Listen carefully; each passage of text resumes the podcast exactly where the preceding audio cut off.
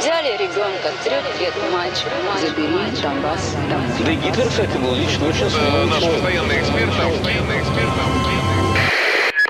Русский фейк. Иди на... Розвінчуємо російські фейки, які прагнуть зламати наш дух. З експертом детектора медіа Вадимом Міським на українському радіо. Вітаю! З вами Вадим Міський, і ми починаємо розбирати на атоми чергову порцію ворожої брехні і відправляти її у слід за російським кораблем. Російська пропаганда не вщухає, щодня з'являються нові епізоди, і незалежно від того, чи тримаємо ми зброю в руках для захисту нашої батьківщини, усі ми з вами є на інформаційному фронті, і тут боротьба також запекла.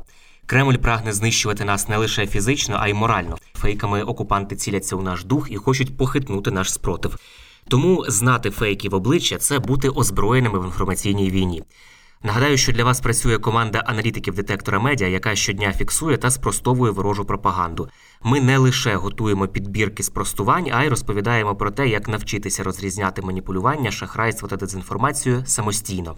Запрошую вас розбиратися, де брехня, а де правда, вчитися розрізняти методи роботи пропагандистів і нести ці знання далі, тобто зупиняти поширення кремлівських вигадок і чуток там, де ви їх бачите і чуєте. Вісім меседжів російської пропаганди проти мобілізації українців. Центр стратегічних комунікацій та інформаційної безпеки при міністерстві культури та інформаційної політики України опублікував аналітику про те, як російська пропаганда намагається дискредитувати та зірвати мобілізаційні заходи в Україні. Цим пропагандисти займаються ще з 2014 року, наголосили у центрі. Зокрема, названо ключові антимобілізаційні меседжі пропагандистів. Вони розповідають, що військомати оголосили, начебто, полювання, повістки вручають чоловікам призовного віку на вулицях, у транспорті, у магазинах та на роботі. Також говорять, що після вручення повістки мобілізованих без підготовки та меддогляду, начебто, відправляють на передову. І мобілізовані є, начебто, гарматним м'ясом. Також пропагандисти полюбляють обирати для себе різні цільові групи, до яких доносять різні меседжі. Наприклад, для російськомовних розповідають, що воюють лише російськомовні, а для українськомовних розповідають, що воюють лише українськомовні. Для мешканців сходу України вони розповідають, що воюють лише східняки, поки западенці прохолоджуються. В той час як для мешканців заходу вони розповідають, що воюють лише навпаки мешканці заходу, поки східняки тікають на захід чи за кордон. Ще один меседж пропагандистів полягає в тому, що заможні від повісток, начебто, відкуповуються хабарями і мобілізують лише бідних, або ж як варіант, що мешканці міст уникають мобілізації, а от селян забирають цілими селами. Також пропагандисти поширюють чутки, що ворог, начебто, сильніший і спротив йому не має сенсу, що військовий облік жінок є підготовкою до тотальної мобілізації, а також поширюють чутки, що уникнути мобілізації можна завдяки різного роду схемам виїзду за кордон. Підкреслю, що це все були приклади повідомлень пропагандистів. Їхня мета це посіяти сумніви щодо законності загальної мобілізації, запевнити українців у вибірковості, а отже, несправедливості мобілізації, нормалізувати різні практики ухилу від мобілізації і, звісно ж, підірвати рівень довіри до збройних сил України. Росія продовжує намагання переконати світ, що вона, начебто, готова до мирних перемовин з Україною. Нагадаю, 3 серпня речник президента Росії Дмитрій Пісков заявив, що Росія готова погодитись на мирні перемовини з Україною. Екс-канцлер Німеччини Герхард Шредер після зустрічі з російським президентом Путіним заявив, що той, начебто, уже відкритий до дипломатичного врегулювання конфлікту з Україною. Міністр закордонних справ Дмитро Кулеба одразу ж повідомив у Твіттері, що будь-які заяви Росії щодо мирних переговорів це димова завіса окупантів, які насправді націлені лише на війну. Президент Володимир Зеленський вважає, що усі заяви Росії щодо готовності до переговорів не відповідають дійсності, тому що водночас Росія стягує резерви на південь України. Послухаємо фрагмент його звернення. Зараз відчувається, що в Росії почали усвідомлювати неминучість визнання державою терористів.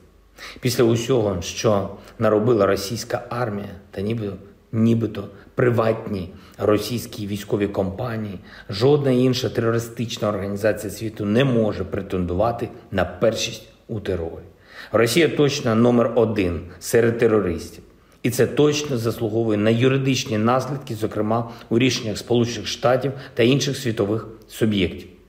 І саме через це з Москви пішла нова пропагандистська активність. Вони раптово вирішили визначити азовців терористами. Хоча, коли це робить держава-терорист, то це очевидно абсурдно. Вони активують різних емісарів з тезами про те, що держава-терорист ніби хоче переговорів. Якщо б Росія дійсно реально хотіла закінчення війни, вона б не стягувала зараз резерви на український південь і не плодила би на українській території масові могили убитих невинних людей.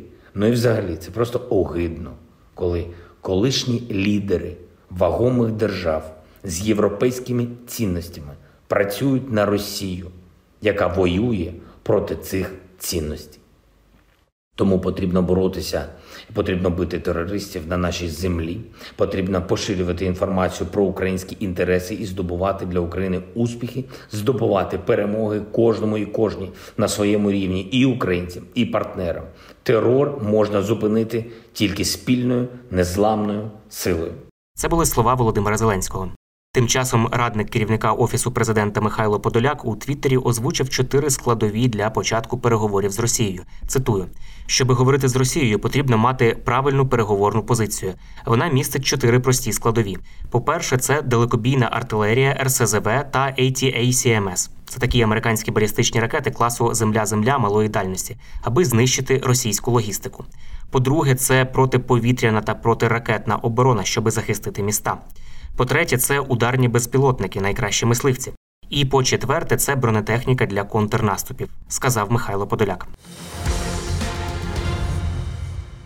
Пропагандистські медіа пишуть, що Україна, начебто, примусово виселяє жителів Краматорська, і для цього нібито вимикає їм воду, газ і електрику. Мовляв, українська влада силоміць виганяє містян із території, де скоро пануватимуть росіяни. Пропагандисти спеціально називають примусовою евакуацією, яку українська влада називає обов'язковою. Нагадаю, що 2 серпня Кабінет міністрів України видав розпорядження про проведення обов'язкової евакуації населення Донецької області.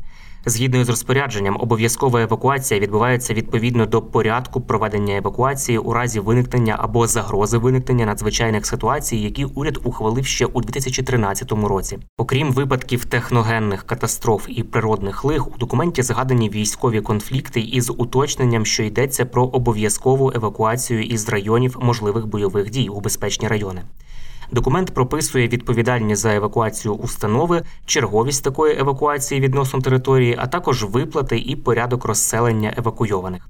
Про примус чи санкції щодо тих, хто відмовляється їхати, у порядку немає ні слова.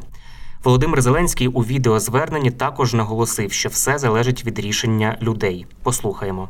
Зараз важливо почути усім тим нашим людям, які ще залишаються на Донбасі у зонах найжорсткіших боїв. Там сотні тисяч людей, десятки тисяч дітей. Багато хто відмовляється виїхати. Але це дійсно потрібно зробити. Це рішення все одно доведеться приймати. Все одно, повірте мені. І чим раніше це буде зроблено. Чим більше людей вийдуть з Донецької області зараз, тим менше людей російська армія встигне убити. Тому, якщо у вас є можливість, говоріть, будь ласка, з тими хто ще залишається у зонах бойових дій на Донбасі. Будь ласка, переконуйте їх, що виїхати потрібно, а особливо якщо. Це сім'ї з діточками. Якщо у вас є можливість допомогти переселенцям, зробіть це. Урядове рішення про обов'язкову евакуацію з Донецької області є. Все організовується, повне супроводження, повна допомога і логістична, і виплати. Потрібно тільки рішення від самих людей, які досі його не ухвалили для себе. Їдьте, ми допоможемо. Ми не Росія. Саме тому, саме тому для нас кожне життя має значення, і ми будемо використовувати усі доступні можливості, щоб врятувати якнайбільше життів і щоб по максимуму обмежити російський терор. Це були слова Володимира Зеленського. Тут варто зауважити, що відсутність базових комунікацій на Донеччині, води, газу і електрики є наслідком бойових дій, а не методом примусу до евакуації, як стверджують пропагандисти. Зокрема, проблеми із газопостачанням почалися ще у травні через напружені бої. У липні мер Краматорська Олексій Гончаров пояснював містянам, що слід готуватися до суворої зими з огляду на проблеми з комунікаціями. Станом на 2 серпня, за даними місцевої адміністрації, без електроживлення залишалися 342 населені пункти Донеччини. Зауважте, що слова, які використовують пропагандисти, це примусова евакуація, силоміць, виселяють. Вони є емоційними і мають на меті вплинути на емоційний стан читача таких повідомлень. Коли ви бачите інформаційні повідомлення із таким емоційним забарвленням, одразу згадуйте, що емоційність повідомлення це одна із головних ознак фейку. Правозахисники громадської організації Кримсько-татарський ресурсний центр дослідили і презентували тенденції поширення в тимчасово окупованому Криму російської дезінформації про цілі, цінності та роботу НАТО.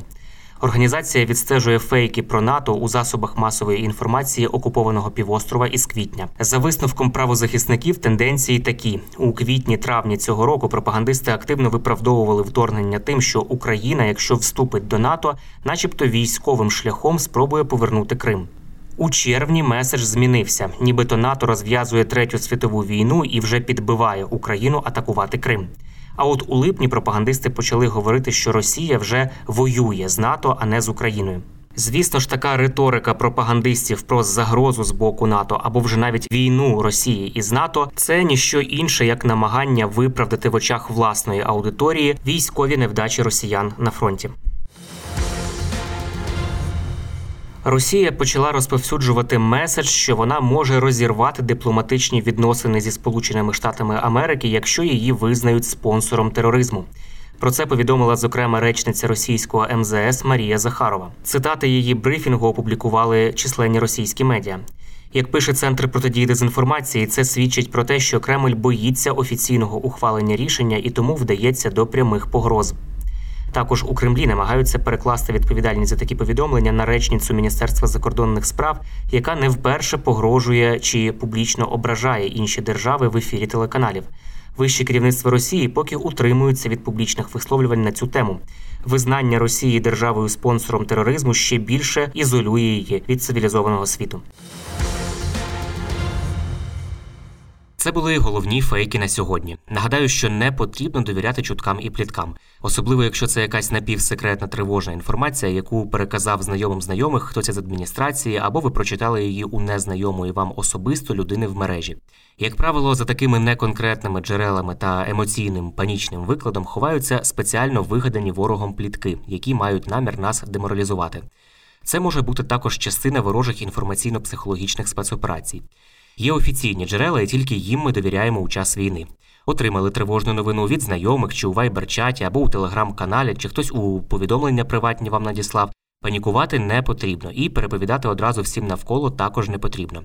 Спершу ми дивимося, чи є це в новинах суспільного мовлення, чи писав про це Офіс президента, Міноборони, Генштаб, ваша обласна адміністрація або місцева рада. Якщо такого у офіційних джерелах немає, то інформація швидше за все не варта вашої довіри. Пам'ятайте, що плітки це потужний інструмент ворожої пропаганди, а наше з вами завдання не залишити пліткам шансу на виживання. Бажаю всім моральної витримки і нагадую, що всі ми бійці інформаційного фронту, і від наших дій залежить успіх всієї країни в інформаційній війні. З вами був Вадим Міський. До зустрічі. Русский фейк. Иди на... Розвінчуємо російські фейки, які прагнуть зламати наш дух з експертом детектора медіа Вадимом Міським на українському радіо.